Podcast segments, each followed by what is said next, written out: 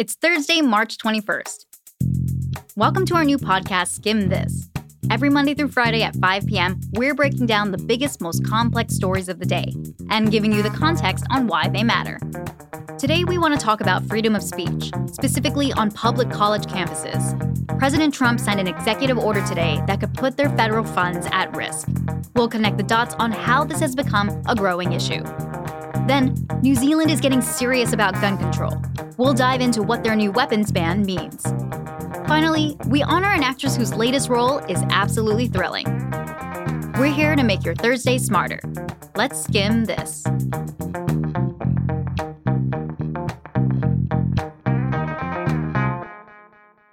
Spotify now has hundreds of thousands of podcasts, and they're all free. Yep, with the free Spotify app, you can listen to all your favorite music and podcasts, like Skimm This. Download it today and get your podcast kick on Spotify.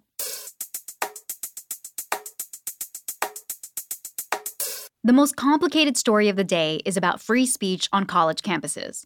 President Trump signed an executive order about this today in the White House East Room. His order does two things. One, it tells the government to collect more detailed data from colleges on how much debt their graduates have and how much they earn. And two, it tells federal agencies to tie funding for public colleges to how strongly they uphold the First Amendment, aka free speech. Universities that want taxpayer dollars should promote free speech, not silence free speech. So, why does the president think we need an executive order to enforce freedom of speech on college campuses? That's what we're getting into today. One, how college life complicates the idea of freedom of speech. Two, what incidents have happened recently leading to this executive order. And three, what colleges and freedom of speech advocates have to say. Okay, so how does college life complicate freedom of speech? We all know freedom of speech is a right guaranteed in the Constitution. But there are rules. You can stand on a soapbox yelling all the terrible slurs you like, but you can't harass somebody, and you can't threaten or incite violence. What constitutes harassment and inciting violence, that's decided on a case by case basis. And someone else's right to free speech ends at your front door, physically and metaphorically speaking. You can kick out racist language at your party or in your private business or on your blog. This is important to understand when it comes to the debate over freedom of speech on college campuses. We're talking about public colleges that receive federal funding, not private colleges which have more flexibility in limiting speech. So that brings us to part two. Why did Trump make this move today? Public universities have always been a hotbed for free speech debates. It used to be that the students were more liberal than the conservative faculty or college administration. But according to surveys, college professors and administrations are now more liberal than many of their incoming students. And conservatives say that's limiting the freedom of conservative ideas on campus. President Trump started paying close attention to this two years ago. When masked activists at the University of California, Berkeley set fire and threw stones protesting an event with the right wing writer Milo Yiannopoulos. The university police canceled the speech. A few months later, when groups threatened to protest a speech by conservative commentator Ann Coulter, Berkeley canceled her talk too.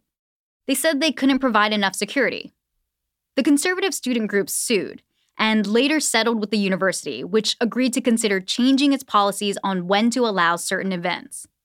And then last month, a conservative activist, Hayden Williams, was punched in the face when he tried to recruit at Berkeley for his conservative political training organization. President Trump brought him on stage at the Conservative Political Action Conference last month. Ladies and gentlemen, he took a hard punch in the face for all of us. Remember that. He took a punch for all of us. Williams posted an invite to today's signing on his Facebook page. Which brings us to part three. What are colleges and freedom of speech advocates saying? Public research universities say that free speech is part of their core values, that they've had to balance being fair to everyone while also creating an environment that allows for the sharing of ideas, even ideas that not everyone agrees with. The president of the University of Chicago, a free speech advocate, said earlier this month that this executive order opens the door to too much government oversight, too much power to interfere with campus issues. Other education advocates say that this executive order is just another way for people to stir up controversy on college campuses. Williams, for example, was on the Berkeley campus, but he wasn't a student. And some universities have faced backlash, even when they've hosted conservative speakers. The University of Minnesota was sued for rejecting requests for a larger venue for an event with conservative speaker Ben Shapiro.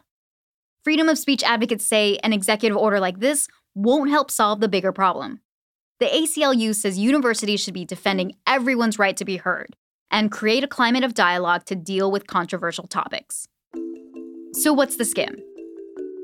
On a global level, this executive order is coming at a time when lots of places around the world are grappling with freedom of speech. Countries like Germany and France, which have long supported freedom of speech, are starting to crack down on hate speech in ways the US isn't. In the US, this executive order is just the latest case in which the Trump administration is fighting for conservatives on campus.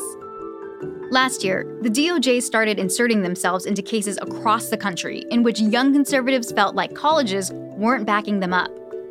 But the administration's record on free speech is far from consistent. President Trump has openly criticized football players like Colin Kaepernick for kneeling silently in protest during football games and pushed the NFL to force them to stop. And for you personally, it's important to keep in mind that while freedom of speech sounds great in theory, it's not always pretty. And just because it's legal to say something doesn't mean it's always right. Another government intervention we're watching is in New Zealand on the issue of guns. That's coming up next.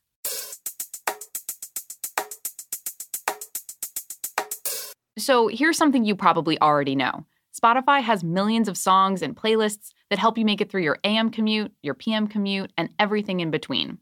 But here's something you might not know Spotify also has hundreds of thousands of podcasts, and they're all free.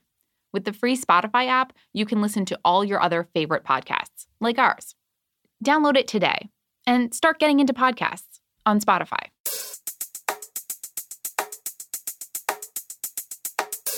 We said she might, and then she did.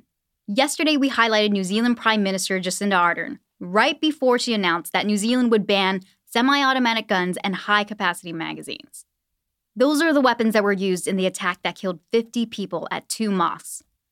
Ardern says her government will also ban assault rifles and is ready to drop $140 million to buy back weapons from people who turn them in. I absolutely believe there will be a common view amongst New Zealanders those who use guns for legitimate purposes and those who have never touched one that the time for the mass and easy availability of these weapons must end.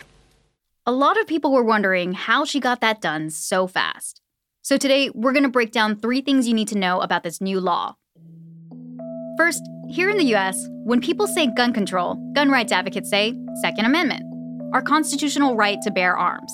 The NRA, aka the main gun lobby here, is really passionate about protecting that right. In New Zealand, there is no equivalent to our Second Amendment. They do have a gun lobby group, and its goals are similar to the NRA's. And in the last two decades, it's defeated several attempts to tighten gun laws. But the gun laws in New Zealand are already stricter than here in the US. Gun owners need to take safety courses, and police background checks can include a home visit to make sure the weapons are being stored properly.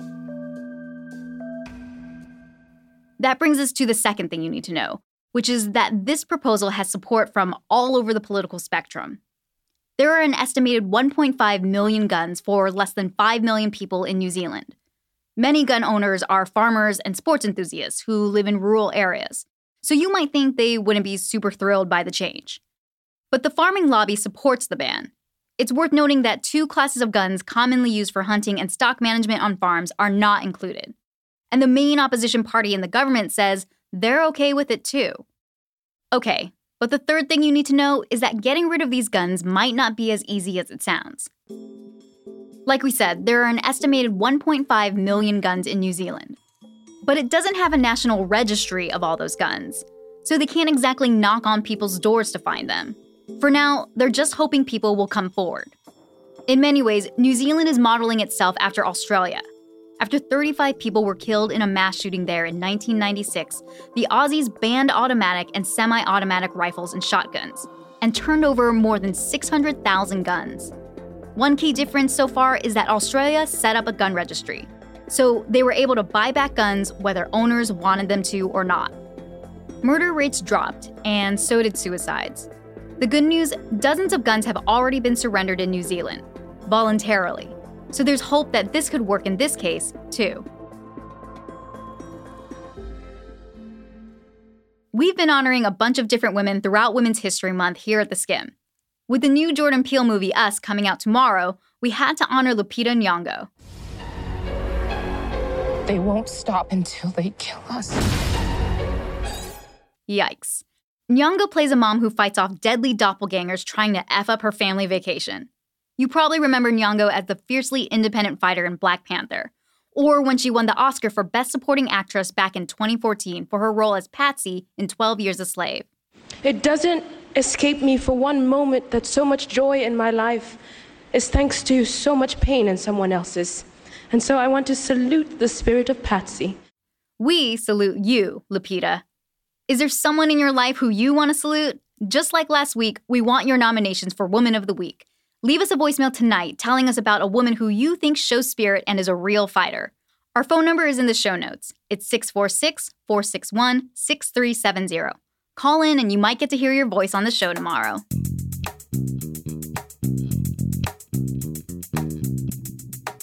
Before we go, we've got a fun fact for you about the NCAA basketball tournament. But this one isn't coming from the court. It turns out that watching the games in the comfort of your own home is a great way for guys to recover from a vasectomy. Urologists say they see a rush in men asking for vasectomies during the NCAA tournament. In fact, vasectomies in March are so popular that urologists offer discounts or use marketing like the ball is in your court or Vas Madness. Buffalo Wild Wings is also in on the game. They've got two restaurants that offer a jewel stool. That's a chair with a cooling function to quote, chill both your jewels while you sit at the bar. Nice. Game on. And that's all for Skimm This. Thank you so much for tuning in and spending your evenings with us. Be sure to hit subscribe if you haven't yet and leave us a review wherever you get your podcasts.